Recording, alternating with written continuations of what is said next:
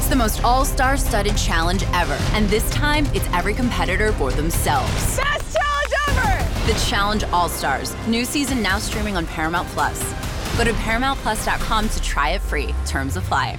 We need to talk. The acclaimed Showtime original docuseries Couples Therapy returns with an addictive and revealing new season. Dr. Orna is back in session, helping four new couples grapple with real issues from religion and sex to polyamorous power dynamics. Collider says couples therapy is like nothing else on TV. It's break up or breakthrough on the new season of Couples Therapy. Now streaming with the Paramount Plus with Showtime plan. Visit ParamountPlus.com to try it free. Welcome to another podcast from InsideCarolina.com, the independent voice of UNC Sports. Brought to you by JohnnyT-shirt.com, the go-to provider for all your Tar Heel gear. Hello and welcome to the Inside Carolina podcast. I'm your host, Jon Seiglie. Again, Tommy is back from vacation, but since I was with this motley crew of misfits the last time we talked about this topic, figured I'd come back around for a second go at it. I'm joined by Mike Ingersoll, Jason Staples, Buck Sanders. We're going to be talking about everyone's favorite topic, the NCAA. Love it. But there actually was a lot of, of news that came out today. I don't know if anyone has seen it. Uh, but Mike, your is your article live right now? I thought I saw some people talking about it, or is it going live later on? I think it went live earlier today. Okay. Uh, earlier today, Thursday, around lunchtime. Yep. So if anyone who is listening to this has not read Mike's article on the name, image, likeness changes that occurred today, you need to go read it. Um, it is available on the Inside Carolina website, the Tar Pit Premium Message Board. Might even be posted on the Basketball Premium, Premium Message Board as well. But go read that article. For those of it, for those that have not read it already, we will be covering a little bit in the podcast here. But guys, let's just jump right into it. And since Mike is the man of the hour, going to start off with him. Mike, I mean, just give us a quick bird's eye view of how the name, image, likenesses, how that changed today for college sports. Yeah, so today, uh, July 1, 2021 was the effective date for a lot of state legislation on name, image, and likeness. And so that we can go ahead and frame the conversation, when we talk about name, image, and likeness in the college athletics context, we're talking about uh, the name, the face, uh, the the reputation, and everything associated with the college athlete. And this applies to all sports, not just revenue sports. All athletes are covered by this. And uh, a number of states, and I don't have the list in front of me, but a number of states uh, have enacted laws that became effective today, July 1st. Um, most other states, with the exception of West Virginia and maybe one or two, three others, um, most other states have at least something passed or in the pipeline um, that's that's at the at the least been proposed to be passed that would give athletes the ability at state universities and private universities in the state where that legislation is passed to uh, profit off of their name, image, and likeness. Um, right now, what the NCAA has done effective today to coincide with some of those uh, earlier effective dates for the for the NIL laws, um, what the NCAA has done is it has issued uh, what they call interim NIL guidance, and um, that comes with a it's, it's relatively short, it's fairly vague, and I think that's by design. Um, and we'll get into sort of what the scope of that is. But essentially, the NCAA punts to, no pun intended, the NCAA punts to the colleges and universities to determine what their and their uh, name, image, and likeness policy should be for their athletes. Um, and this applies to the athletes under scholarship, walk-ons, doesn't really matter. And again, it applies to every single sport. So that's what we're talking about tonight. We're talking about the developments in, in NIL and sort of what that's going to mean moving forward. All right, thanks, man. Buck, how about uh, what was your take on today's events and really your thoughts when you saw what was coming out? Like Mike, I've you know, sort of been following this for a while, ever since the NCAA versus O'Bannon or O'Bannon versus NCAA uh, killed um, college uh, EA Sports, uh, which was a big deal. Um, and everybody freaked out uh, because at that time, uh, EA Sports had a college game um, where it had every team in the uh, NCAA or FBS at least, and you could, you know, make a football team out of uh, the current roster. Essentially, they didn't have the guys' names on the back of the of the jerseys, but they were the same height, same look, same number, uh, played the same position as guys actually on the team. And when um, Claudia Wilken, who is the same judge uh, that was the uh, judge in the Alston case that we talked about earlier, uh, ruled that no, you can't do that uh, without compensating the athletes. Um, you're using their name, image, and likeness, and in no other universe is that possible without you know compensating the athlete. So at that time, uh, and that's been a while back. What 2014? 2009 yeah. was when O'Bannon was first brought. Um, it then got consolidated with another case, the Keller litigation. That's Sam Keller, um, uh, former Nebraska quarterback that got consolidated. Then they resolved it. It got deconsolidated. And then the, the O'Bannon case, from the antitrust perspective, the antitrust claims in the O'Bannon case were revived and put back before Claudia Wilken in 2014. That's what you're talking about. That's the case that ultimately went to the Ninth Circuit. Yeah. So, you know, e- even before then, when that, that case came out and we were just following it, you know, even before the final ruling, it always seemed to me that, you know, why should – college football players or basketball players be treated any different than an Olympic uh, athlete. You know, for for years and years and years, swimmers, skiers, uh, you name it, uh, could sign uh, endorsement deals and so on and so forth, um, and not run afoul of the NCAA's eligibility rules. So to me, you know, even back in 09, 010, 11, whatever, it seemed to me that, um, you know, ultimately this was going to come down the pike and it, it was just not going to be any way to stop it.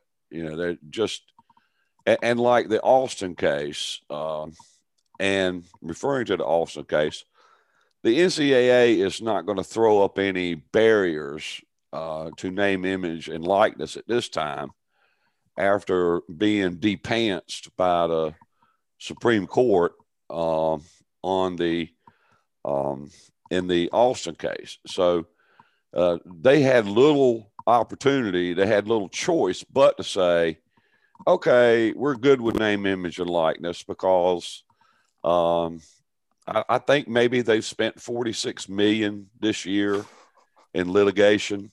I think that's an accurate number right around 46 million litigating uh, cases uh, this year. And um, I guess one of their lawyers may have tapped them on the shoulder and said, uh, maybe you're misspending some of this money here. We're not winning anything. But um, so lawyers you know, wouldn't my, do that, Buck. Come on now. Well, that's probably true. fight, fight, fight. Says, uh, says says the lawyer. Yeah. Yeah. Yeah.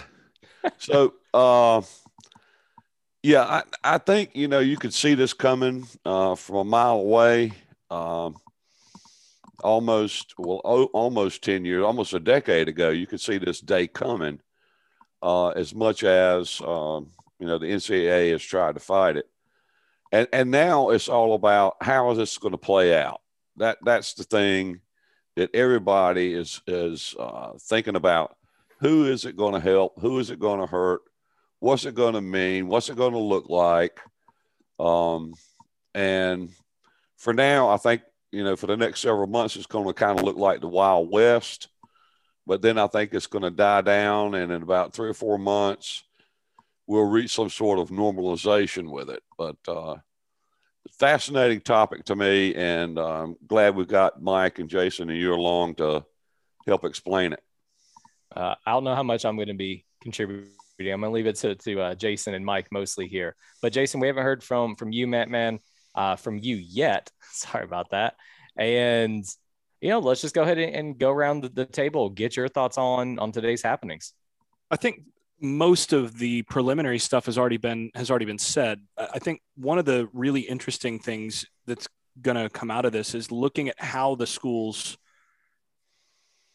basically move forward and, and what limitations they they try to put on this because they're they're all kind of the, the schools that are that are making these decisions are they're kind of in a tough spot because if you they know that if they err on the side of being lax that the NCAA could come back and be like, "Oh yeah, well, you know that that was obviously too much, and now we're going to penalize you." Versus, uh, you know, being too uh, too harsh on this and not allowing enough flexibility, and other institutions are definitely going to use that against them in recruiting and all sorts of things. So that that's one thing just to that I'm keeping my eye on is how different schools have handled this. I mean, I, have found it fascinating how certain schools have so totally leaned into this. I mean, LSU released a whole like hype video around like our our student athletes can now do this. Um, you know, you you saw similar things at, at other schools around the country where they're they're trying to communicate that like, look, we're on board with this for for our students, uh, for our for our student athletes, and uh, you know that uh, that also is is interesting the other thing is, uh, you know, as Buck said, it, it, it may look like the Wild West initially. I, I actually think that the market's going to start out kind of small uh, for the most part. You're going to see things like, you know, Armando Bacot, for example, uh, just uh, just got announced. Uh, what, what was it? Um, is it the uh, it's an oyster bar or something like that? Um, yeah. That you know, it's like you know these are these are these are small things, but I mean they matter and they're a big deal for for players. But I think that's most of what we're going to see initially, along with some memorabilia stuff and things like that that will uh, that will certainly help the the star players for sure. I mean, the, the ones that are stars on teams are going to benefit from this the most. And then, you know, your average player really isn't probably going to see a whole lot other than maybe, you know, getting some free food now. I think that may be the biggest thing is that the uh, the old Jameis Winston uh, uh, crab leg special is now something that you don't have to lie to the NCAA and say, yeah, well, you know, I was walking out with it, uh, with it. Uh, it was, I was totally just, I was intending to shoplift here as opposed to I had a hookup where they were giving me, you know, free seafood when, you know, on occasion. Can't say that because the NCAA is going to bust you. Well, now, yeah, you can just, you know, sign it, sign a deal with, with Publix or with, you know, the, the, the oyster bar or whatever, where you like the food and be like, Hey, you know, I'll I'll actually give you guys a picture and you know maybe uh maybe do a couple things like this and now you give me free food no problem so that I think is one of the other really interesting things about that because every one of us mm-hmm. knows that in every college town I mean even FCS college towns you're going to get at, student athletes you're going to get free food oftentimes uh, and this is something that I think makes things a lot easier in terms of enforcement for schools that don't have to worry about some of those things to the same degree now. Yeah, the, yeah. Go, uh, go ahead. Go, go ahead. ahead. Jon. No, you, oh, I was just gonna say. So to, to clarify, the uh, the crab crab one that Bacot got was actually Jimmy's famous seafood. So oh yeah, the, yeah, the Baltimore. Those, those are UNC guys. Yeah, there you go. yeah. Seafood. Those are a bunch of UNC guys. Yep. Um, so some some good icy stuff there. And then I was also gonna make a joke about Mike being old and on the uh, NCAA football game at some point, but oh, I've got I've I've got mine. I've got my copies in a in a in the fire safe upstairs. what was your name in the game? Oh, I can't remember what my name was. I will say that, that for the most part, they had my game day attire down to a T. Really? I mean, from what I recall, they even had, I wore an elbow sleeve on my left elbow, but not my right. And I think it was, might have been the 2010 version. It had the Utah quarterback on the cover. Um, I think in that 2010 EA Sports College Football, I had a elbow sleeve on just one elbow and not the other. So I mean, and I was an, and I was a nobody. So detail that's yeah the, the level of detail was pretty astonishing and that's you know what gave rise to you know that that's that's what made Ed O'Bannon go wait a second and ultimately filed the lawsuit. Yep. But uh, Jason made a good point on who the, who's going to be able to benefit from this early on. Knee jerk reaction is it's going to be star players, but the other population to think about are these kids who have come in now with massive social media followings. So I saw a, a story today about a gymnast at LSU, uh, you know, little blonde girl, I think she might be a sophomore, maybe she's a junior. She came into college with millions of followers on TikTok and Instagram and several 10, you know, a couple 10,000 on Twitter. And it's uh, fans need to remember that it's not unusual for people to monetize their social media followings. It's not unusual for folks mm-hmm. to, you know, to get a contract with, you know, some company, call it, we'll call it Olay moisturizer and Olay will pay somebody, you know, an influencer, quote unquote influencer, will pay them $100,000 for a couple tweets every week for an entire year, or they'll pay them mm-hmm. one or two grand per tweet or per Instagram post or per, per product placement in a TikTok video. When you've got millions of followers, you become very valuable to these companies as, a, as an influencer of young people. If that's that company's target demographic, college age kids or younger, well, now you're getting you have a with with somebody who has millions and millions of social media followers it's obvious the product gets out there. You get not free advertising because you're paying for it but it's more organic advertising.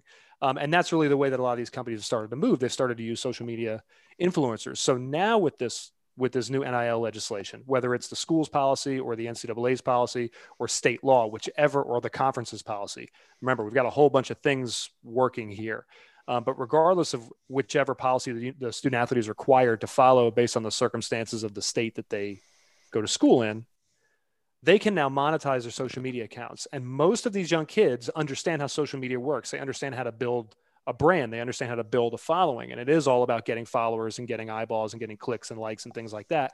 And now they can turn that into actual dollars, whereas before they couldn't. And you don't need to use, for the most part, your school's logos, your school's marks, where you go to school. You don't really need all that once that follower base is established. Those advertisers, they don't care about really where you go to school if you wa- if you already have the established follower base on social media. They just care about the number of people who are, who have eyeballs on your account. And it doesn't matter that you play football at Alabama or that you're a gymnast at LSU or that you're a rower at Michigan. It doesn't matter. Um, so that's where the you know these kids you know people worry about well how am i hey, one thing i've heard a lot from folks is well how are these kids supposed to really market themselves when they can't use the school's marks or logos? Not hard.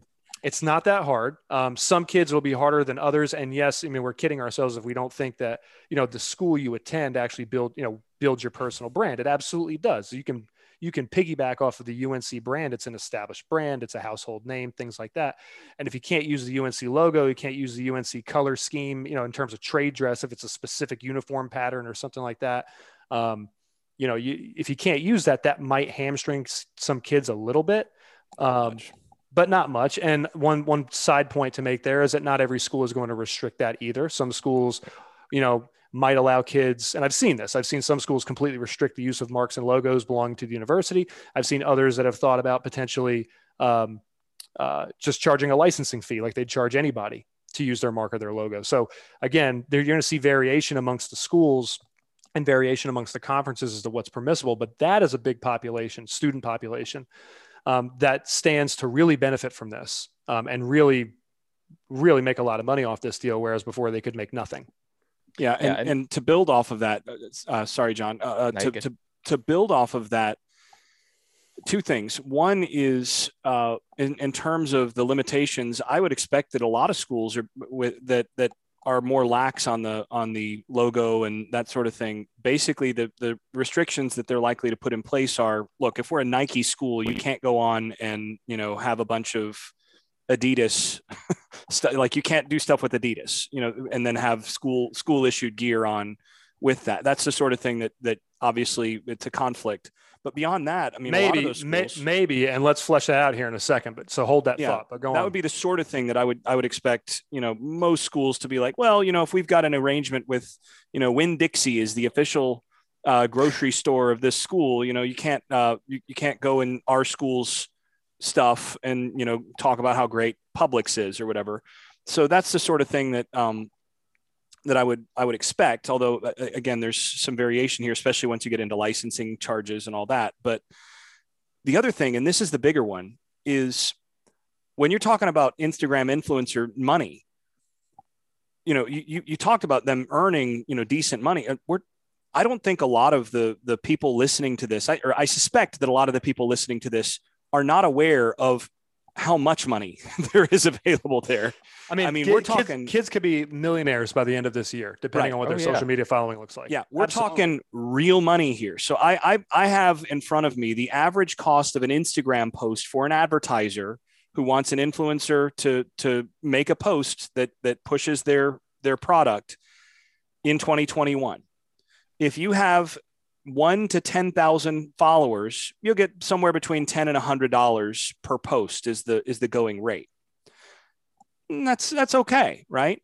But here, I'm just going to jump up to if you have over 100,000 followers, you can expect anywhere from 500 to $5,000 per post that, that, that, the, uh, that, that features that product. If you have over a half a million followers, you can expect anywhere from five to $10,000 per post with that product. And if you have like this uh, gymnast that you mentioned, over a million followers, it's going to cost you ten thousand dollars just to get in, get into the discussion with that kind of influencer. And so that's got, with every advertiser. That's right. Mm-hmm. And so if you sign a deal with four advertisers to feature their products, and by you're going to do by lunch, you've made forty grand. By lunch, you've made forty grand for four posts. Yeah. And if you're going to do, and if you're going to do, say, one post for each brand a month, you're making 40 grand a month. And that's for 1 million followers. If you have four or five, that goes up. So you're talking about some real money with this. And actually, the place that, that, and you, are bringing up the, the gymnast uh, makes this, uh, uh, uh, this point really well. The, the, the scrub football player is not really going to benefit from this that much. Not much. They're going to benefit. Yeah. They'll, they'll have some benefits there. But what's interesting is a lot of the players on the, a lot of the players, a lot of the athletes in the non revenue sports that actually have followings, mm-hmm. they're going to benefit tremendously. So if you think about, for example, a softball player at one of the top softball school, I mean, you think uh, if you're Oklahoma. my age, called yeah, Oklahoma, Oklahoma, or if you're my age, you remember Jennie Finch. Oh yeah, Arizona from teams. Arizona. She was just absolutely dominant player and also a beautiful woman. And you take Jennie Finch in the Instagram era, she would have been a multimillionaire by her sophomore year mm-hmm. because she was throwing it harder than anybody else. Her dad actually had a product called the, and still does, called the Finch Windmill that was about, that was to try to, uh, to train uh, uh, the basically a pitcher for better, better arm velocity to, to produce better velocity on the mound. And you you take some of that stuff and you add this to the scholarship and now those those kids are making more money in in college than they can make as influencers than they can make uh, uh, you know in a professional league i mean you're not going to make a ton mm-hmm. of money per year from a WNBA team but if you're a, a, a an athlete at say t- uh, you know Tennessee or UConn and you have a following of you know 300,000 people who are following your Instagram or more some of those, some of those, you know, women's basketball players have more. I mean, the ones that are really top level. Yeah. The elite players or the elite athletes in non-revenue sports are going to massively benefit from this, and and that's something that I think uh, uh, uh, is is not talked about as much because it's everybody wants to talk about the uh, the revenue sports that you know the football players and the basketball players, and obviously the best football players are going to get some, and obviously the the best basketball players are going to are going to benefit mightily. But it's the the not a lot of non-revenue sports athletes are really going to benefit from this maybe even disproportionately compared uh, compared to what some of the uh, revenue sports guys might have already been getting below you know below the table. Well so one, one, one thing you just brought up jason was so what jason's doing right now is he's looking at the fair market value for a post on social media fair market value is something that in my review of proposed NIL policies and the NCAA's interim policy, and sort of following this now and actually working on it um, for for for a little while now. Things that I've seen come out proposed from different places, from people, from schools, from um, from the NCAA, from all over the place, is there was this idea floating around that most most institutions that I'm aware of have just kind of gone away from. But originally, there was this idea that maybe we can somehow restrict um, we can restrict income or restrict the value of the contract, the NIL agreement that the player signs with whatever third party sponsor or vendor that is. We can restrict that to quote unquote fair market value. But then I never saw it defined. And mm. what that did for me, the light bulb went off, or I guess I guess the the siren went off. Because the fair market value up until literally today for college athletes services to a university was zero and it was artificially deflated to zero. That was the fair market value because the mm-hmm. university universities member conferences along with the you know and then the broader NCAA all decided that that was going to be the fair market value. We just we determine the market. We are the market, colleges, universities, NCA, and the market says it's zero. I was concerned that by these universities and by these conferences and the NCAA potentially trying to cap it at fair market value and reinsert themselves into that decision making process, that we were going to have artificial deflation of the value of these NIL agreements. Mm. Luckily, sane people got into the ears of the people making these decisions, apparently, and told them um, that feels like we're going to have potential issues, uh, whether it be antitrust issues. Antitrust so yeah. you got you got Title IX issues, right? But you've also got uh, uh, you've got you've got essentially non-compete. You know, you might have non-compete issues with that. We'll get into that with the shoe deals um, and the side agreements there, and whether or not you're allowed you're at a school that allows you to contract an NIL agreement with an existing university sponsor. That's another issue I saw come up that a lot of people sort of abandoned. I think for mm. non-competition reasons. But the big thing here is and I want to bring this example up. I read a story today about McKenzie Milton, the former UCF quarterback. He's down at Florida State, and D'Eriq King, the quarterback at Miami, got together. And this has obviously been in the works for months and months and months. They didn't just launch it this morning. They've been doing it for at least six months. I had a brilliant idea this morning after reading this article for a new business and said, damn it, I should have been doing this for the last 12 months. And I just thought about it today. How can I push this out in the next six hours? it's not going to happen. But their idea is brilliant. And I guess somebody got into their ear and saw the same fair market value issues that I saw and that other people apparently saw and said, hold on a second, we're going to go ahead and we're going to determine what the market is.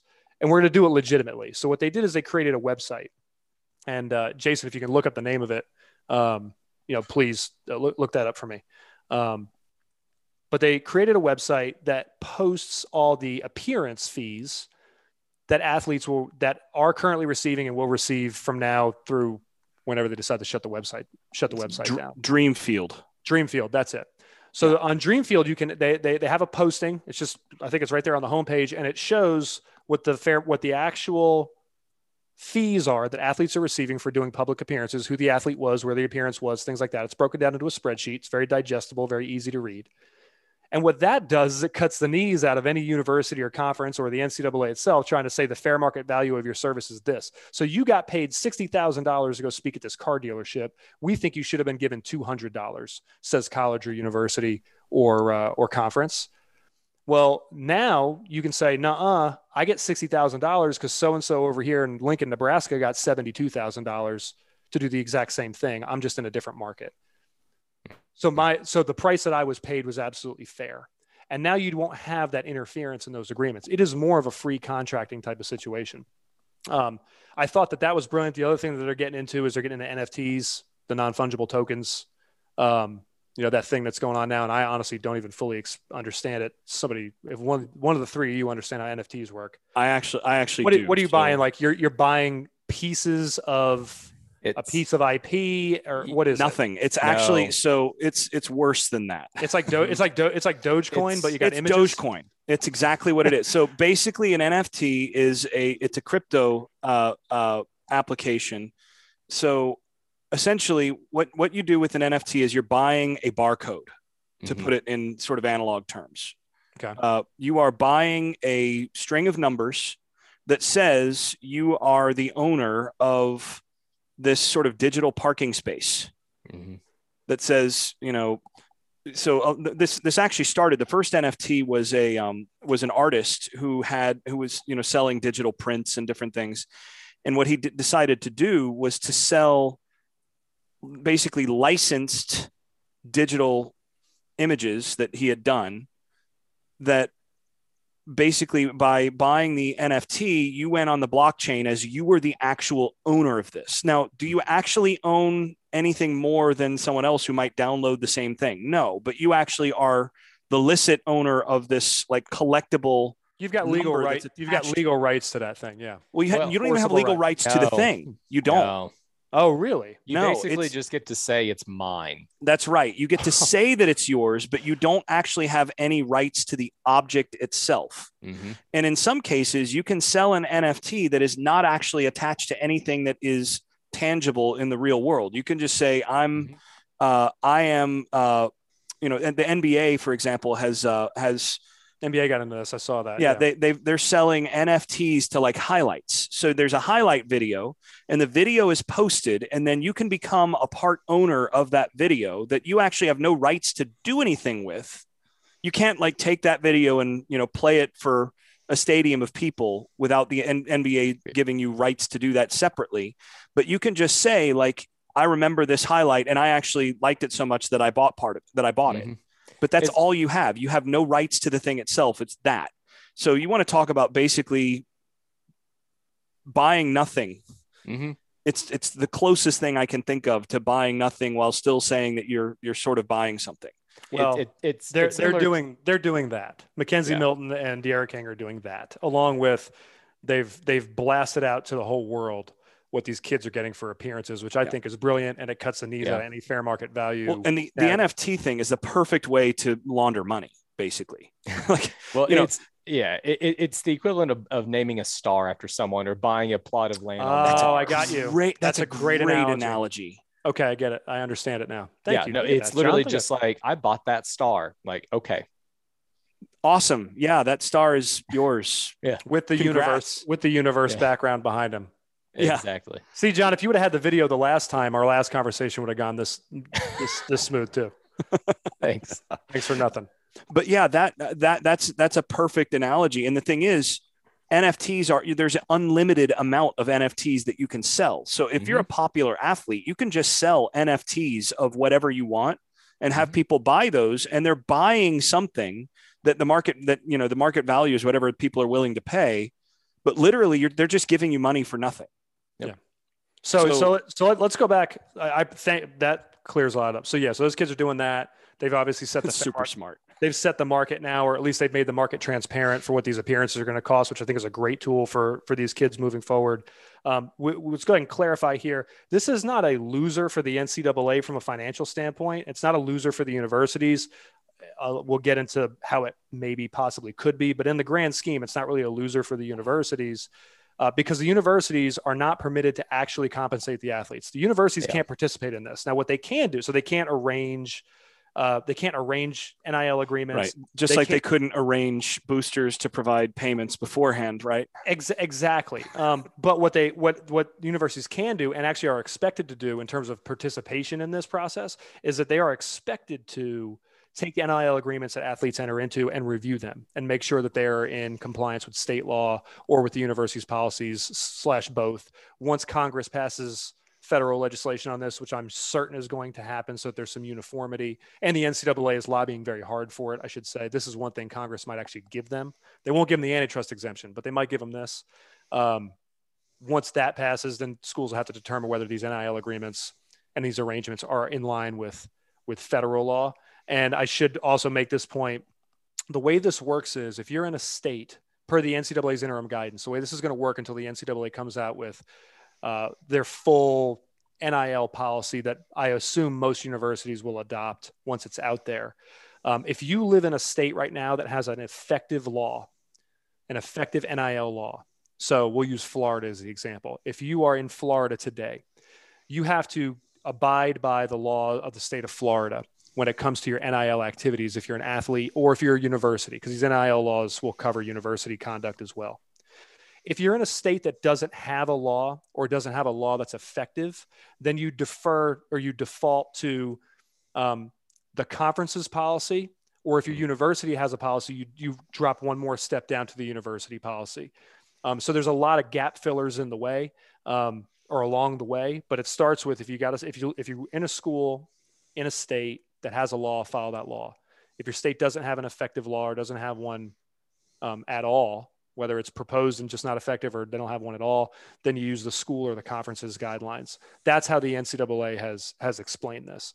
Um, that's their interim guidance. Their interim guidance will stay. What they have now, what they have written down, it's going to, it's only going to get built upon. It's not necessarily going to change. This is just a gap filler right now, so they could at least have something on day one of the rollout for this NIL stuff because they needed to go ahead and be in line with some of these states that went effective on July 1st. So that's that's where we are. Some of these schools have restricted, um, like we, we were talking about with the shoe thing, Jason. So we'll go and we'll get to that. Some of these schools have decided to restrict athletes from engaging in sponsorships or NIL agreements with existing university or athletics department sponsors. Many schools, most that I've seen, have abandoned this. And I think the reason they've abandoned it is it's essentially forcing your athletes into a non competition agreement that there's no consideration supporting. This is basic contract yeah. law. The you can't force not, them if they're not employees. Yeah, exactly. You're not you're not contracted with the university. You're contracting with an external third party. The university mm-hmm. coming in and imposing an, what amounts to a non-compete seems a little fishy, and I think that's why most schools have abandoned it. But some schools haven't, and this sort of thing matters. So, one one one thing I want to make very clear is that these kids are going to need guidance um, on how to navigate this stuff. The school you decide to go to, pay very close attention, or the schools you're considering, pay very close very close attention to what their policies are pay very close attention to the resources they have available to you. Many schools, Georgia is a, is a perfect example, have partnered with third parties like INFLCR um, or No Cap. Some of these schools, uh, no, these are these are all NIL brand athlete brand building. North Carolina has as well, hasn't it? Mike? And I believe mm-hmm. Carolina's mm-hmm. Carolina's partnered with is, is is INFLCR. I know Shaq Rashad's working for INFLCR, correct? One one of one of those. Uh, yeah. Well, I think they're they're I don't know what all three of them do, but there's like a alphabet soup of names. Yep, yep. Uh, that they've partnered with on the NIL thing. Yeah. So what they do is they their their their whole goal, or I guess their whole service to the university, their contract with the university, but they're the what universities are doing is they're setting up essentially NIL departments that are headed by this you know third party administrator we'll use INFLCR as the example. And, and, that is that is the one that UNC has gone with. I just that's okay, yeah. good. Yeah, and I'm pretty sure Shakeel Rashad actually works for them. Um, at least it's what LinkedIn told me very recently. I don't know if he's moved on or not, but um, that's actually how I learned about it. Was Shaq was posting on on INFLCR a lot on on LinkedIn. So what they do is they they're going to essentially teach these kids how to build their brands. They're going to teach them how best to utilize the NIL process. They're going to get them in line in terms of compliance with their with the school's policy, things like that. But they don't work for the for the athlete. That's why the NCAA and all the, and, and all of these schools are allowing athletes to have NIL representation. These are not agents; they are agents for NIL purposes. They're not agents in the traditional sense. So you you what's what they are prohibited from doing is you're prohibited from contracting with an NIL agent or, or an NIL representative who could be a lawyer, could be somebody who provides these type of services, you know, whatever, like a Drew Rosenhaus. But you cannot include in your agreement any promise that I will sign on with you when it comes time to negotiate my pro contract if I go pro. So there can't be an agreement for future representation services. It is strictly for stay in your lane NIL while you're in college. Um, kids are going to need help navigating this, and you're going to see an explosion in this industry of services that are going to be available. Like you saw an explosion in recruiting services. Probably about we've seen them for a long time, but really last 15 20 years we saw a real explosion in services that help kids get recruited navigate recruiting that sort of thing you're going to see that now in this nil space it's going to start to blow mm-hmm. up many of it many of these companies got ahead of the curve and they already exist sorry go ahead mr sanders well uh, with you and jason on i feel like i do have to raise my hand uh, if i'm not going to be a potted plant for the entire i'm sorry this stuff gets me uh, excited uh, podcast yeah I'm that was me last pod it's okay buck so here's here's my question or one one question. Yeah. Uh, EA Sports has already said they're going to have a college football game in video game in 2023. Uh, that, that's already a done deal. It's going to launch in 2023. They're working on it now. They're not. I, I wouldn't think they're not. Uh, going to get a deal with every single player on every single team uh, if they're going to go to the old format of Mike Ingersoll has got a sleeve or whatever on his left elbow or right elbow. Yeah. Um, I would think there would have to be some collective part of this where uh, the all the athletes at all the Power Five schools or whatever schools are involved in EA Sports uh, get a cut of the pie uh, for rep- being represented in the game. Mm-hmm. How does that happen?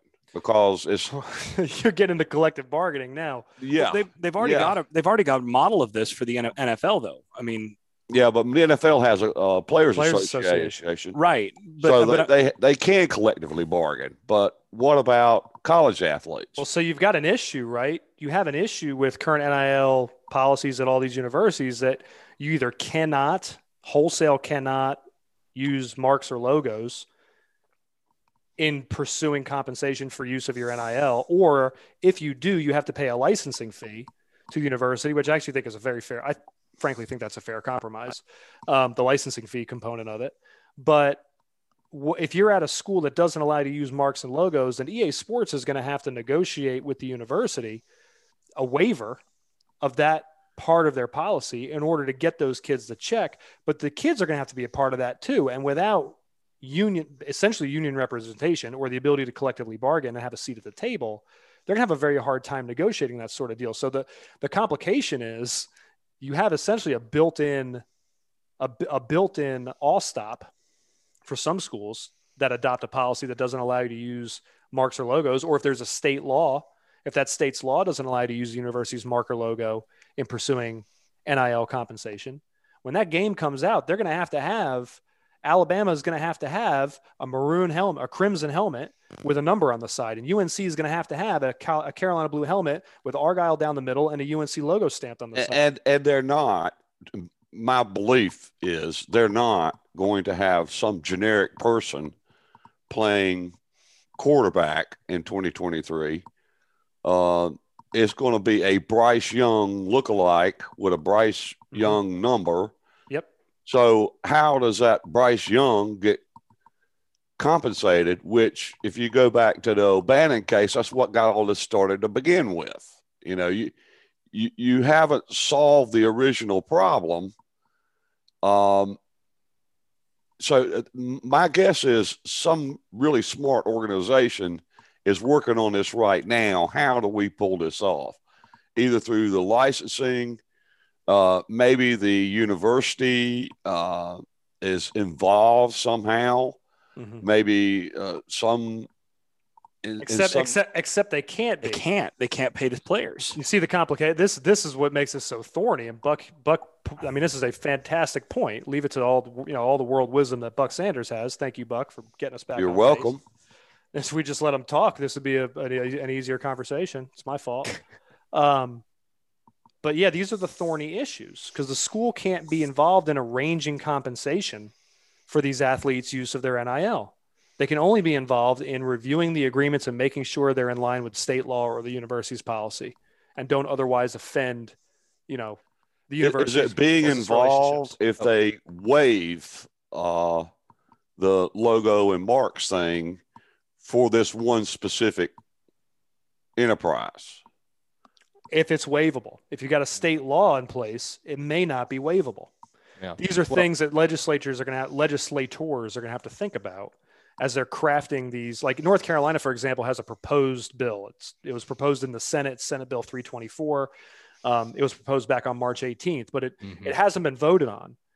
And right even- now, it has a projected effective date, even if it does pass both houses, and then the governor signs it.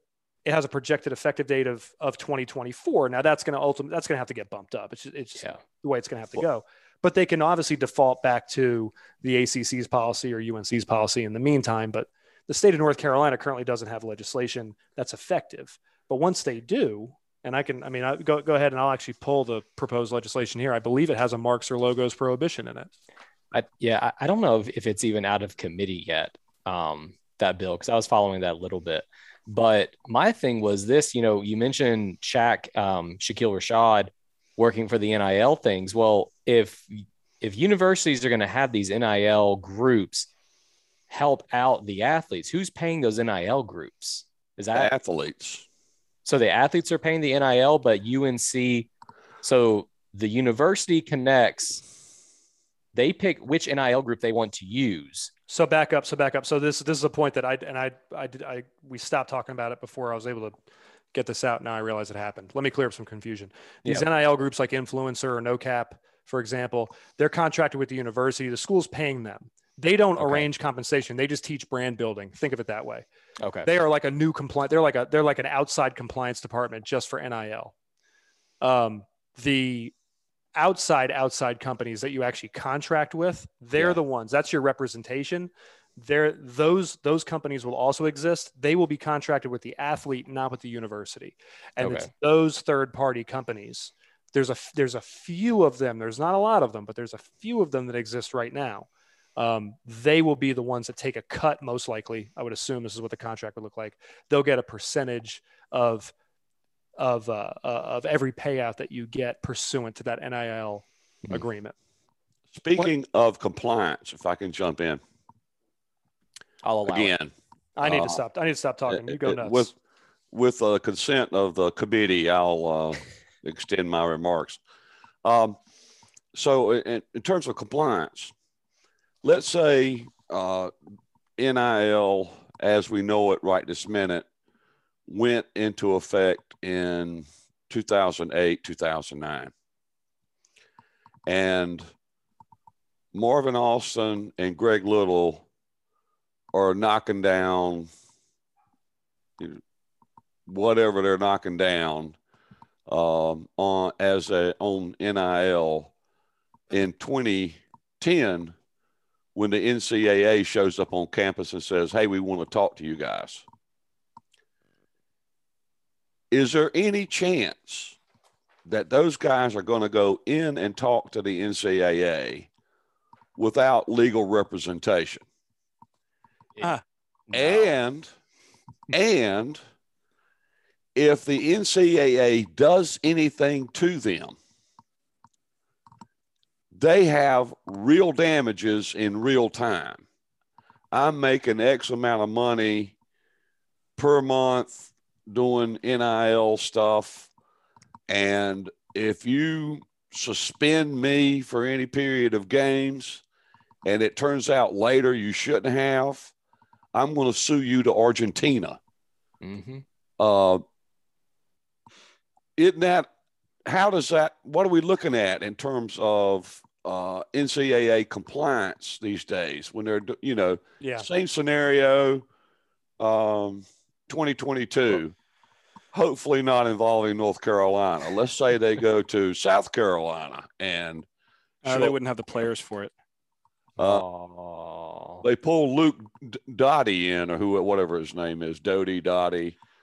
Um, The and, fact and- that you're not even sure tells you that it's that, that yeah, it's I'm not even sure. implausible to go uh, yeah, to happen. maybe not. Maybe that's a South bad Carolina. example, but you get the point. Yeah. Uh, uh, you're going to pull that guy in, and and and for some matters, like uh, Robert Quinn could have got all the jewelry he wanted to under this legislation, right? I mean, under Mhm. this Yeah. this program, jewelry for store won't tattoos for all the Ohio State players, Mhm. right? shoes You know, for Florida uh, State players. Yeah, no, none of that is The laptops for Cam Newton. whatever. Yeah. How many of those did he have? Uh, laptops, like Not 10? enough, apparently. But I mean, Well- it wipes out one entire angle of compliance, right, for the NCAA. For the most So, part, well- what you're what you're identifying is if you get held out. So Buck's Buck's example, his hypothetical is you get held out for X number of games, and that has a monetary value attached to it. From the civil side, that would require that contract to most likely have a rider in there that says if you're suspended for any games, then this contract's null and void, or your compensation will skip whatever period, and you know you won't be paid for whatever period you're suspended. There's a thorniness in that also from Yeah. a practical standpoint that you can't be compensated on these NIL agreements. And this, again, this is a restriction that makes it makes sense. You can't be compensated for your athletic performance. So Yeah. me playing in the, I can't be paid based on me being in the game. Now, my athletic performance can enhance my NIL value, but it can't be the quote unquote consideration or the basis of that agreement. Now, in your example, now there will we will figure out ways to contract around this. So you can you will figure out a way to have the rider where you got to be on the field, but that's not the reason why you're being paid. But it is a I don't want to call it a force majeure clause, but it's the type of thing that could put you in default of your agreement if you end up getting suspended. Well, the easy NCAA, would compli- NCAA compliance might actually get cleaner Yeah, because well, of that. no, they they'll easy way to do this is that is that is that you basically say, look, if there's a it, it, you put a character clause in or something like Yeah. that, so that yeah, if mor- a you, morality clause. Yeah. yeah, and and then Yeah. as soon as you get suspended for breaking rules or something like that, then you're wiped out, Yeah. no problem. Yeah. It'll say that that for the duration of the contract, the athlete must remain in good academic and and adhere to all el- eligibility standards. It'll be some some language like, like so that. the students, Well, might- eh, eh, the eh. athletes might even start policing themselves from an NCAA enforcement standpoint. The NCAA may not have another job to do for the rest of their existence. Yeah, That- I mean, this, I'm not that's, is- losing- that's a good point. I'm not and losing money because of this. You know what I mean? Yeah. I'm not gonna. I'm not getting kicked off the field and losing money because of this stuff. uh, yeah, the one coach told me um, a couple of years ago that like the toughest period of time for coaching is like once spring practice is over and the kids are released and they go back home yeah, or whatever. Because you know you got to worry about what they're doing, how late they're staying out at night, and this, that, and the other. But I mean, there's certainly going to be have to be some restrictions on these NIL contracts.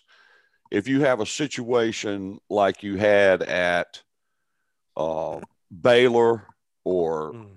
you know uh, now LSU or uh, Tennessee, I think may have had uh, also issues Mhm.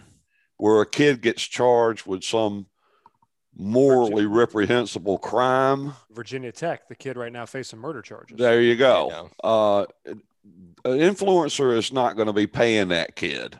You know, uh, if he's can't make bail on a second degree murder charge. I mean, Yeah, contractually, I think that's entirely defensible. And under the current NCAA NIL guidance, I think that's entirely defensible too. So my thought is that and when it comes to you know the the the limitations from what I've been reading, it sounds like the NCAA is largely going to punt that to the states, Hmm. and if not the states, then then the conferences. Um, is that roughly y'all's understanding? Yep. Yeah, or and then- then to the schools after that. Yeah. Yep. Yeah. And and and I'll, I'll I want to add a couple a couple things here that have come up uh, along the way. One is I I I'm curious to see how this filters down to you know Mike you mentioned the explosion of of recruiting sites and things like that. I mean, of which Inside Carolina is part of the 24/7 network. Mhm. You know, that's a big deal. Well, I'm curious to see how this impacts say coverage of recruiting for you know athletes who are now in high school and they don't have to worry about NIL situations going into college. How many of these kids say, look, if you want a recruiting update from me, you're going to have to pay me? Hmm. How many of these ti- how many of these situations You know, have- Jason, you could just stop talking about that right now. you know, I mean, But, uh, you know let, full let, well let, you- let, us let's know- let's not do what- that. Let's I know what move on to a different topic. I know what Well- happens. I get my pink slip from Inside Carolina when we make cuts. Yeah, That's but- exactly. but I mean, Well, I but, think but I mean, the- you Well, know full well that I'm not the one again. that's introducing this uh, this part of the discussion. I mean, I saw this on Twitter earlier today. It was that's like, a great. oh, it's a great wow. point. Well, so the what- NIL. Go ahead, Jon. Sorry. I said, say, well, but wouldn't age come into effect? Because if you're talking with high school kids, they're not legal adults. And in some states, there's a lot of limitations on yes. the ability for minors to enter into contracts. Yes. So one one thing that is the one glaring thing here that I isn't getting a lot of press and my business idea. I should probably keep my mouth shut, but I'm not going to. Um, No, keep quiet. this, This, this, is NIL for after the pod. yeah. This This is like a, a, a uh, what's that guy's name? Ron somebody. I, I had the right to remain silent. I just didn't have the Oh, Ron- ability. Yeah. Oh, Ron White. Yeah. Yeah, but so the NIL stuff doesn't. There's no re- there's no restrictions on high school kids setting up these agreements going into college. Mhm. So there's a restriction on a college kid signing on with a NIL representative or an agent. And in that agreement, agreeing that you're going to be my agent for my pro contract if I go pro for future services. There's no restriction on entering into an NIL agreement if you're underage, right, with your parents' consent Mhm. in high school and having that agreement carry over into college, so long as that agreement doesn't say, if you get into X school, then this agreement becomes active. Or if you go to this program, or if you don't go to this program, if it doesn't steer you to or away from a certain university, but just says, once you're in college, we'll represent you for NIL purposes, there's nothing based on how it's all currently written. There's nothing stopping that. Now that's a big gap. That's a big hole, and there might that might mm-hmm. actually come to be. But what you do have is what Jon pointed out is the protection of parents. So minor status forces the parents to become involved in that process. So that may not end up being legislated because legislators and the NCAA and universities and conferences will under will all understand that these kids, if they're under 18 years old, are going to have to have their parents involved in the process. And you would presume, not always the case, but you would presume that the parents would have the child's best interests at heart and would steer that child in the right direction. So that would be the, you know, you, the state doesn't need to protect, or the university or the conferences or the NCAA doesn't need to protect those high school kids or those prospective athletes because their parents should be doing that job for them. So they might not get involved at all. One, one other thing to throw into the mix uh, under Jason's uh, hypothetical is that um, kids, and you've seen this if you paid any attention at all, uh, kids being recruited use a recruiting process to build their social media presence. Oh yeah. Um, and if if they're going to uh, tell the variety or of uh, recruiting services or whatever, you're going to have to charge. You will, you're going to have to pay us to do this. They're Killing actually undercutting themselves. That's right. Uh, Yeah. because uh, you know you, you see guys being recruited that'll post and say, "Hey, I'm so and so. I'm considering X Y Z schools. Help me. I've got five thousand followers. Help me get to ten thousand. Blah blah blah blah." Mm-hmm. So, really, the whole point there is to build their uh, social media following, and and if you're one of uh, ever how many kids that are being recruited, um, you want to build as big a social following as you possibly can. Um, so I, I, don't see that as an issue for 24 7 or for Inside Carolina moving forward Yeah. because what we're doing, in essence, is helping them uh, build their social following through the recruiting process. So, Yeah, yeah, I, I couldn't agree more. I mean, we are in in so many ways. I mean, you think about what 24/7 does, even I mean before the NIL uh, ability, uh, you know, ability to to benefit from that. Getting exposure on 24/7 or on, you know, a number any of the any of the other uh, recruiting services, that that is exposure for those athletes with with colleges, uh, you know, the combines and things, and the the the various uh, various things that that that all these sites have done that's major exposure for these kids. And then you you add to that the social media following and all of those things where you know when you when you write an article about a kid people suddenly go and they find that kid's twitter account or his instagram account. All of a sudden that's a few more followers. And you're absolutely right buck that it, i mean that would be trying to kill the golden goose to you know to get at the eggs by saying, "Oh, well, you know, I'm going to try to go for it here." No, the thing to do is to say, "Hey, can you write an extra? Or I'll, I'll give you an extra free update here. I'd like one more, you know, one more crack at uh, at the headline so that I, I can get a, you know, you know, 20 more followers tonight. That sort of thing is is really where that goes. There's one other thing that uh, that uh, Jon you said that I thought was really um, uh, important a little while back, which was the point about schools backing off of the uh, non-compete type stuff because then you know you, you can't do that with people who aren't employees. Well that's the real catch 22 of all of this is and that's why they you know we, we kind of skimmed over it a little bit but you think about that. If it, the the very last thing that the NCAA or the or the universities want anything that amounts to a concession that athlete that these athletes are actually employees. right? That's what they're trying to avoid. That is the one thing. Like, is there anything that we're doing that would give anybody any indication that these are that these athletes are employees? And if so, we need to stop that. Well, there you go. That's why that's, going gonna to get- happen, though, Jason. It will. That's going to happen. It will. But I they're going to try to stave that off as long as the- they can. Uh, And that's why the universities are prohibited from paying the students because that is the biggest, Yep. most obvious control thing or, or, or participation thing in this that the universities could do that makes them look like employers. Uh, So- just just like we talked about in the Alston case in um, Justice Kavanaugh's uh, concurrence, he talked about uh, college athletes um, as if they were employees. He never said they were employees, but he said no other industry could uh, get away with treating his workers this way, right? Um, you know that this is just, uh, and he would continually use industry and workers, referring to colleges and or the NCAA and and players. So mm-hmm. he's uh, once you start building that language in, language is what controls everything. You know, mm-hmm. that's it controls us all basically.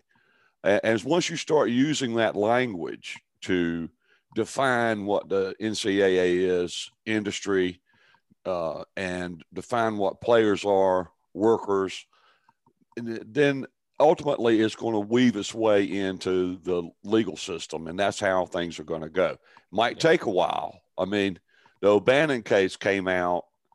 Uh, it started in 09. Here we are, 2021.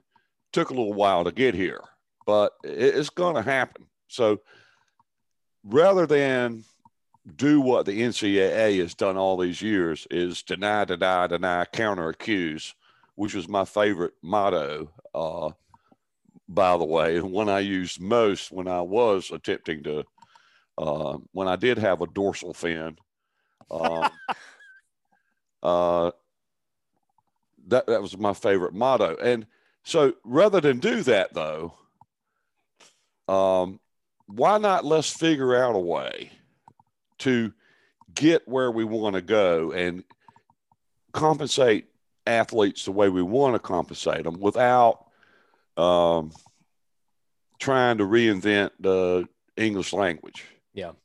Um, so, as I say, I wanted to, to kind of start getting the, the conversation to a topic that I know the message boards are going to be super interested in because you've already seen it pop up in terms of recruiting. I mean, is it going to be a recruiting advantage if the SEC basically says, you know, if your NIL passes the most cursory test imaginable, congratulations, rake in the money, while you have maybe the ACC or the Pac 12 or some others saying, well, we're actually going to take a deeper look at this. I mean, how how do you guys see that playing out in the actual real practical application of, of this stuff? It's going to be me go first if I can. Go ahead. Go, Buck. I had a recruit tell me, and he was recruited probably 25 years ago. Um, went on a official visit to Texas, and uh, while he was there, they gave him a pair of uh, snakeskin cowboy boots and inside the boot was a big old fat wad of cash. Mack Brown doesn't do that, Buck. This this was before. This, this is pre Mack. Pre Mack. Yeah.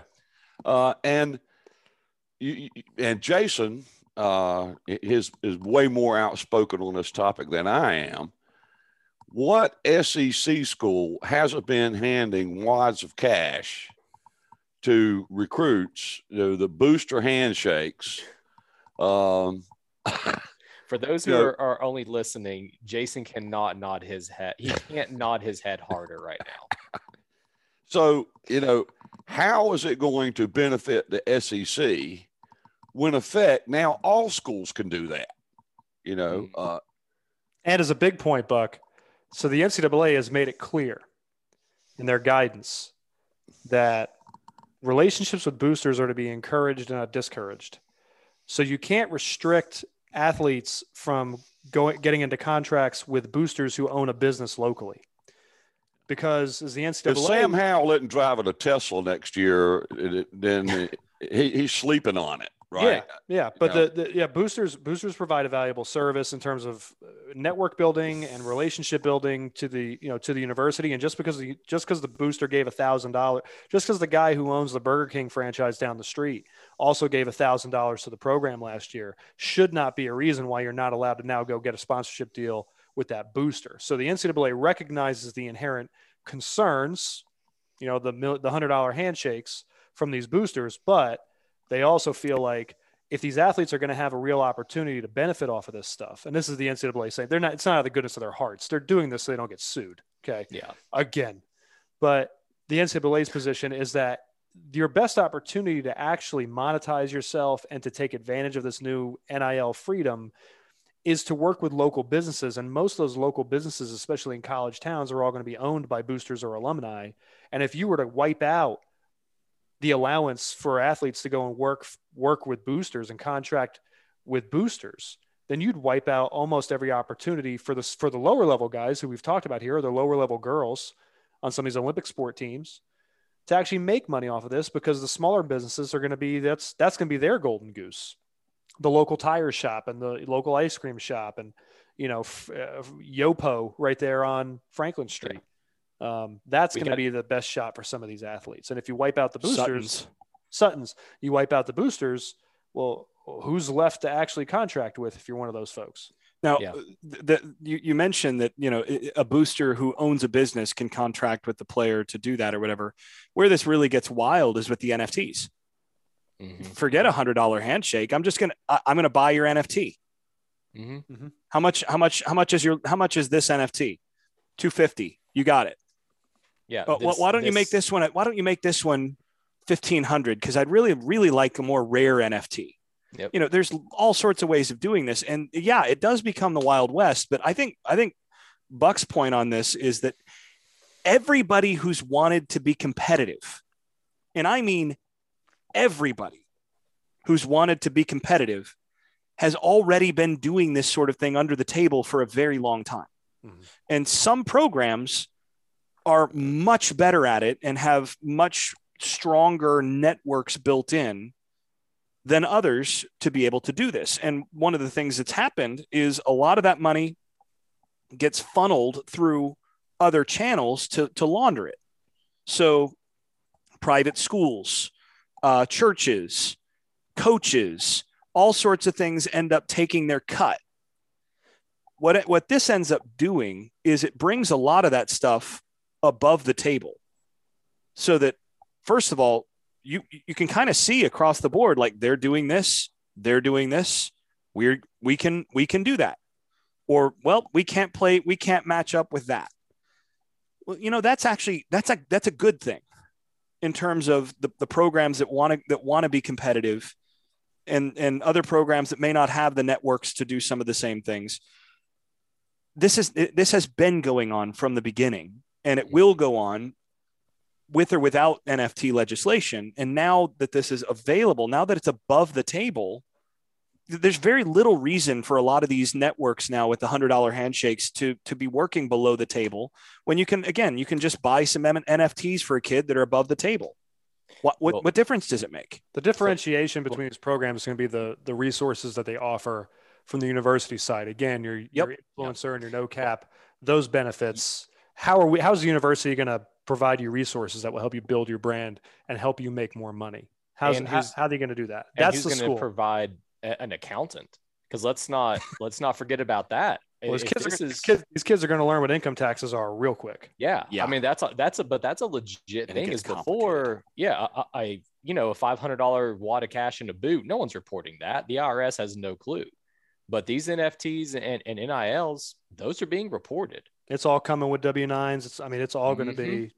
Well, Because actually, a these lot of these it's going to be worse because it won't come with a W nine because it'll be you know contract work that doesn't require it because it'll be below the threshold, which Mhm. means you need to report it, but you don't have the paperwork for it, which is Yeah. that much worse. Trust me, I've, I've been down that road. And you'll be getting kids getting a 1099 all of a sudden and wonder, whoa, What do I do with this? Yeah. yeah. Yeah. Now I, I uh, the difference, the difference here is that schools that did that sort of thing, and who knows who's done it. Uh, am I going to swear that nobody at North Carolina has ever handed, um, you know, a recruit a wad of cash? I'm sure Mike has still got money squirreled away in his, you know, uh, hidden all around his uh, apartment or whatever. Mike's Uh, got a kid now. He doesn't have money. No comment. yeah. On both. Yeah. No comment on both. Uh, but at the same time, I think one of the things, you know, going back historically for North Carolina is that um, even back to like you know, before the World War, you know, North Carolina had uh, When Buck was in school. a certain amount of, yeah, thanks for that, Mike. Uh, just cut Mr. Elbow feed. Sleeve on N- NCAA. Cut, cut Mike's Um, feed real quick here, guys. Hold on. Are you back? What are we doing here? No, I was just messing. Continue Oh, your train okay. of thought, Buck. That Mike and I completely took you off. El Jefe thought you were serious there. No, no. LFA. All right, here we go. Uh, this is a serious point, Yeah. which is that North Carolina thought of itself as um, a public ivy. Mhm. And uh, when it came to football specifically, um, and the, and the Daily Tar Heel was uh, leader of this back in the day. They had a fit when uh, they hired the coach from Maryland uh, that died of a tick bite. His name is on the tip of my tongue. I can't think of it right now. Oh. Um, Oh, he was only here for like a minute. Yeah. Yeah. Uh, Oh yeah. God, who was that? in any event, when he was hired, it was like, oh, this is the end of the world. We know it. Uh, you know, they're hiring professional gunslingers as coaches. These guys should be, you know, PE instructors as just coach football on the side or whatever, you know. And and more so with football than with basketball. Uh, North Carolina had always uh, thought of Jim itself. Tatum. There you go. It was on the tip of my tongue. I couldn't think of it. Who was it. Jason? Jim Tatum. Tatum. Tatum. That's right. That's right.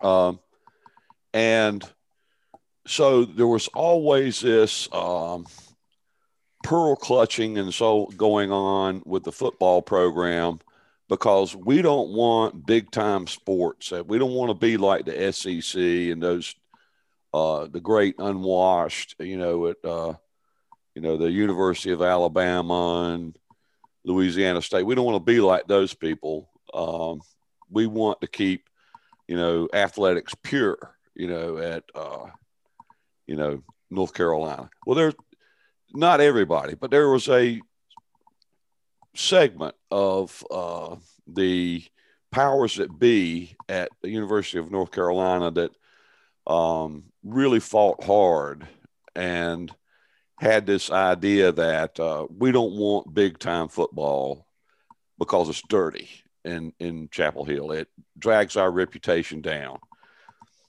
Well, this helps in that regard because if it's all above board and you know it's the law, it's the lay of the land, uh, nobody can get upset if uh, you know these NFTs or whatever you're calling them. Um, people are paying these things because it's the lay of the land now. It's above board. It's legal.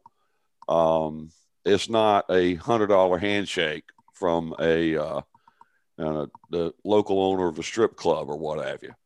Uh, I'm just saying. It's, Uh, it, what you're saying is it's compatible with the you know quote unquote Carolina way, and I, and I do think that that makes a big difference in terms of how many people in say the North Carolina family are willing to get on board with that sort of thing. I, I think that's absolutely huge. Doesn't doesn't that advantage only have to do with athletes once they're on campus? I mean, how is that going to affect kids when they're still getting recruited? Strength of brand. well, I mean, yeah, you're you know The hundred dollar handshake, the hundred dollar handshake is to get the kid on campus in the first place. Once he's on campus, yeah, like great. The benefits are the NI, the NIL benefits and everything, and all the, the resources the school provides. You know, from the third party administrator of the NIL, NIL department's great. All that's wonderful, but you still got to get that kid onto campus. And that high school kid, a hundred dollar handshake might actually still be the way to do it. Well, I think I think what- I think what- we're muddying. I think we're. I Buck's point is a great one, but I think we're Yeah. starting to muddy things a little bit. There is a Well, there is a think that's a good line between between prospect and actually on campus. And the NIL stuff, again, we talked about how it could potentially help. You know, a prospect could potentially monetize that and take advantage of it, but there's really no real advantage until you're on campus and you're supported by the brand of the school that you're at. But Well, you could I- you could still pay prospects, you know, uh, you know, love to see you in Chapel Hill kind of thing, and it's not contingent on you know going to. You, there there are lots of ways that you can oh, there abs- contractually yes, work there this are. out Yes, there are. to to do this above board, even with prospects.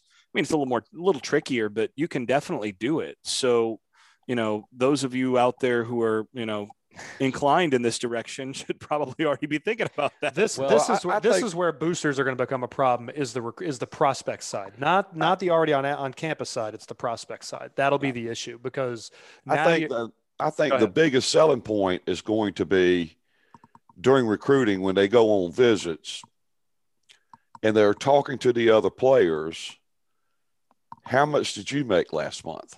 Well, that's what I was gonna say. Is the Yeah. smart, How much did you make last year? the smart Mm-hmm. rec- recruiting departments are going to have an entire spread that says in the in the year of 2022 the LSU football team averaged X dollars from NFT and, and NIL right which is going to be easy for them because there's mandatory disclosure requirements under all these state laws and under Right. the current on every conference and, s- and university policy I've seen Yep. and the NCAA policy. There's so- mandatory disclosure of your agreement.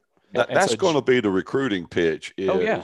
Is here's what your potential earnings are. You Mhm. know, uh, not here's a hundred dollars. Go have a good time. Get yourself a steak or whatever at fifteen dollars a pound these days.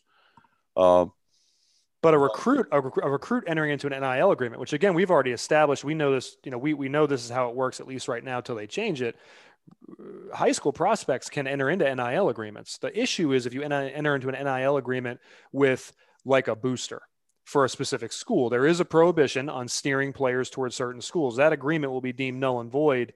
Okay, the school can invalidate that, or the NCAA can come in and invalidate that agreement if if you're being directed to sign onto a certain school or to not sign with a certain school okay? So when you so you can contract with very specific people but or you can contract with anyone you want but that pool is much narrower and it's much more concentrated when you're at the prospect level than once you're actually on campus because you have to eliminate essentially from a practical standpoint any booster for any school or any person who has ties and could be considered a booster to any university because your contract could potentially be invalidated. And then you might have you, you might have disgorgement issues in terms of giving back all the money you earned from it. And there's there's all kinds of enforcement problems with that that actually haven't been fleshed out from what I've seen by most schools or the NCAA yet. The penalties component of this is going to be the next big development is how is this going to be enforced and what will the penalties be from on high at the university and also from the NCAA. We know that the NCAA bylaws still are gap fillers and they still apply in certain areas,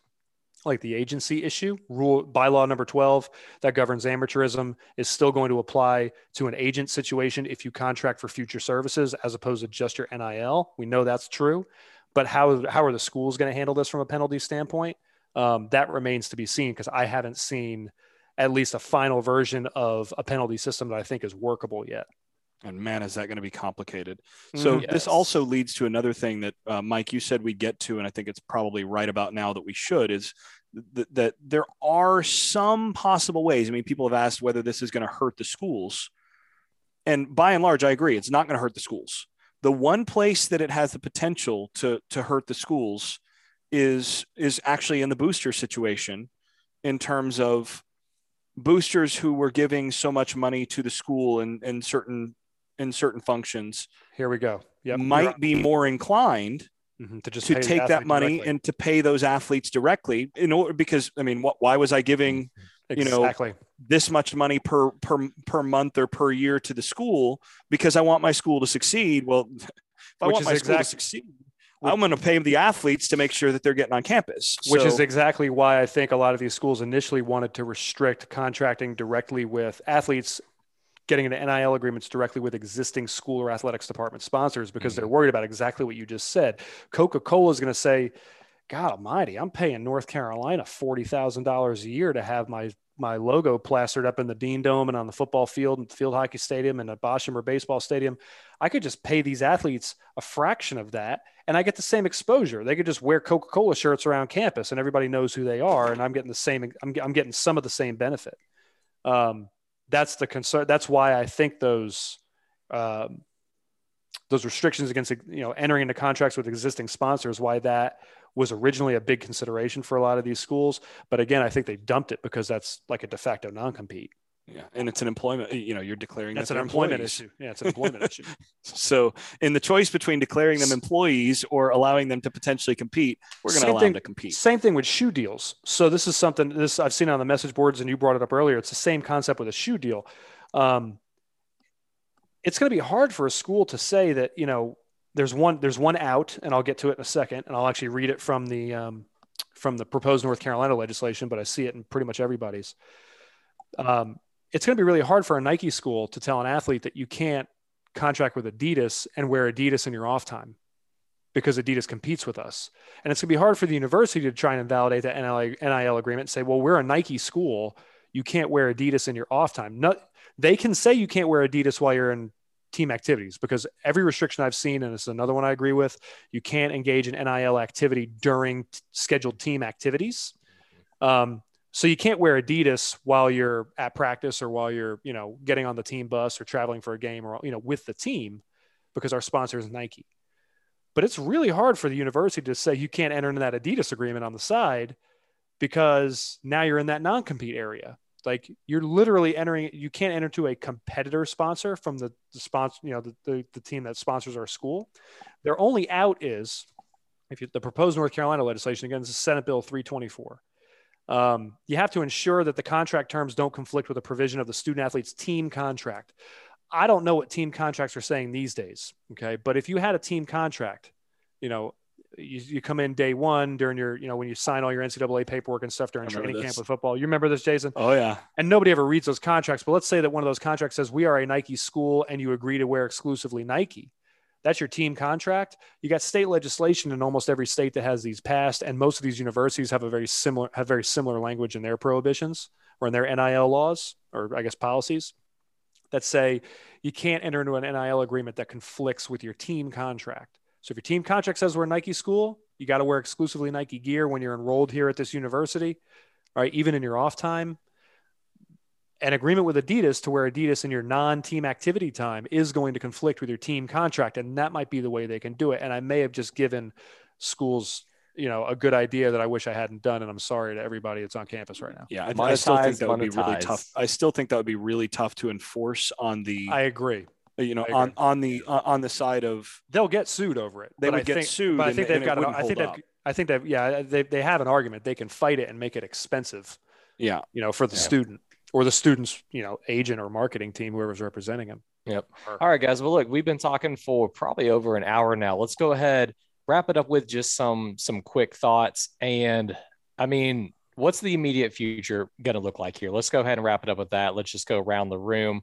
Jason, let's start with you and just go to whoever after that. So, I mean, I, I think the biggest thing is we're going to see uh, social media and uh, uh, uh, be a major uh, feature for the, the best athletes on their teams across a variety a variety of um, of sports. And I think you're going to see a lot of athletes who might not have other might not have been inclined in this direction, really working on managing their uh, their brand mm-hmm. from day one and trying very hard to be active and manage and managing their public front in order to maximize their value. You're going to see a lot of athletes. A lot. I mean, you already saw athletes on social media. You're going to see more and more athletes trying to push that kind of uh, that kind of brand building up front and and and making that an important part of what they see as their their current career.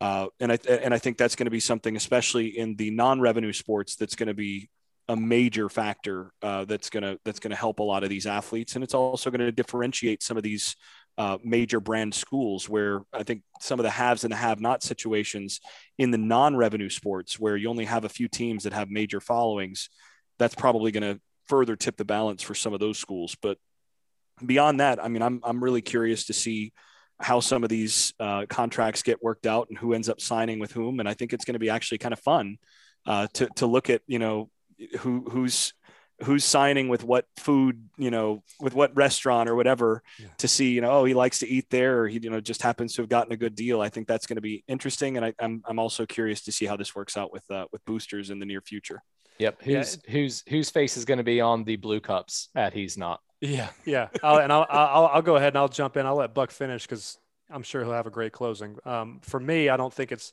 this isn't going to be the destruction of the college sports product. Uh, you know, there's a lot of uh, I guess college college athletics purists that out, that think this is going to make this professional sports. This doesn't make this any more professional than the Olympics already. Than the are. Olympics, exactly. Yep. Uh, and no one the the the demand for the Olympics isn't any less because Michael Phelps was doing Subway commercials. It's just not. Um, th- this will not destroy the college sports product. What makes college sports great is your tie to your school and the pride you have in your university or the university that you follow and that you're a fan of. There's a personal connection there that, you, that doesn't exist in professional sports. College sports can never be professional sports for that reason. Um, the personal connection just isn't there in the same way at the pro level. When you have a connection, a personal connection to your university and to your campus, even if you never went there, um, that is something special and it's something that will never no, no matter the endorsement deals these kids are getting that will never go away so the college product isn't going to be destroyed by this um, what this does do is it will actually i think build a lot more community engagement and it will build especially in these college towns you think a blacksburg or a chapel hill okay it's going to make these college towns much more college towny. There's going to be a stronger tie to the university because, like Dean Smith said, sports are the front porch of the university. They're the first thing people see and they're the thing people think about. And it's really the window dressing. It's what gets everybody really interested for the most part and hyped up about the school you're going to have local businesses contracting with these athletes. Those athletes are going to be there. They're going to be making appearances. It's going to be fun for fans on game day. It's going to be fun for people in the off season. There's going to be just more of a community connection there because now those businesses can be directly tied in. Whereas maybe before they couldn't afford a sponsorship or a vendor cart in Kenan Stadium on a Saturday, they can now afford to get, you know, the they can get Brian Anderson under contract for some NIL stuff and they'll give them, you know, a couple thousand bucks a year, maybe that isn't even close to what the sponsorship the university or the athletics department wanted them to pay was. And now they can have that connection and they can be tied into the program in a way that they weren't before. And and everybody, I'm thinking, you know, big kumbaya powwow. I think this is going to be a much uh, a much a much better situation for building community engagement than people are giving it credit for. And if you really want to support these athletes, follow them on social media, buy the products they're pushing, help them out because you don't know the terms of those contracts, but I'd be willing to bet that if you buy something, they get a cut of it. Um, you know, so help these kids out. They're still college kids. Um, you know, until until we start seeing the data of kids making millions of dollars a year, just remember that most of them aren't. Um, and this is th- th- this is fun. Um, it's no different than the Olympics now. Doesn't make it pro sports, and I think it's actually going to enhance the community engagement. So, with that, Buck, you want to take us out? Well, I, I think there's uh, always a tendency when these things are fresh and new to overestimate the impact of it. Uh, to think, well, you know, and we heard this in connection with the the transfer portal and making athletes uh, immediately eligible to play if they transfer. Uh, if you look at the impact of the transfer portal, there's some, but it's not anything like free agency in uh, you know professional sports. Um, and I think maybe even uh, name, image, and likeness might have an impact on kids going into transfer portal. If they're making X amount of you know dollars at you know UNC, and they're they're not really getting too much playing time, but they're making decent money, are they really going to transfer to Old Dominion? Mm-hmm. Uh, you know, that kind of thing. Community attachment may actually keep more kids on the roster for longer. Yeah, right. I think that's a really good point. Uh, so, you know, I, I think you, you, will have to see it play out over time. And uh, uh, before we can really truly talk about this in any sensible way, but it's, it's, I think, a step in the right direction. Um, and, um, you know, and on a variety of fronts, I think it'll help parity in college football to some degree. Um, it, might in, uh, encourage players to stay with the team that they sign with and those kinds of things. But overall, I think it's easy to get, like Mike says, being a purist. Oh, we're you know, it's a professional sport now. Um, yeah, it, it's it's not that. So, you know, we have to find out really what it is down the road, but we're, we're not moving into the, uh, you know, somebody had a contract expire in soccer today, 674 million over four years. Lionel Messi. It's not that. Uh, so, uh, you know, keep your shirt on and uh, we'll, uh, we'll get through this. Absolutely. All right, guys. Well, hey, appreciate everyone joining me tonight to talk about this we'll just continue to maybe do these podcasts throughout the year as more things come out because it really is a very interesting and a topic that's going to have a lot of twists and turns in it um, over the course of the next few seasons. So we'll be here at Inside Carolina to break it all down for everyone. But for tonight, for myself, Mike Ingersoll, Jason Staples, and Buck Sanders, wishing everyone a good night. Thanks for listening to another podcast from InsideCarolina.com. Brought to you by JohnnyT-shirt.com. Where to go for your next Tar Heel gear purchase. What's up, y'all? This is four-time NBA champ Andre Iguodala. Yo, and this is his best friend, the Ohio State legend, Evan Marcel Turner the first. Every Wednesday, we drop a new episode on our show Point Forward. We're talking basketball, business, and all the culture in between. From locker room stories to some basketball analysis from those who've been in the game. Now it is a do do averaging 29 and 11. God, what did it take to be an all-star? A win. Subscribe to Point Forward the podcast so you don't miss a thing. Sometimes it takes a killer to catch a killer. These killings are all about vengeance. The new season of the hit Paramount Plus original series Criminal Minds Evolution is now streaming. Buried secrets come to light in the new season as the criminal profilers join forces with an unlikely ally. I have a plan. We will not rely on help from a serial killer. Oh, you most certainly will. Stream the new season of Criminal Minds Evolution exclusively on Paramount Plus. Head to ParamountPlus.com to try it free.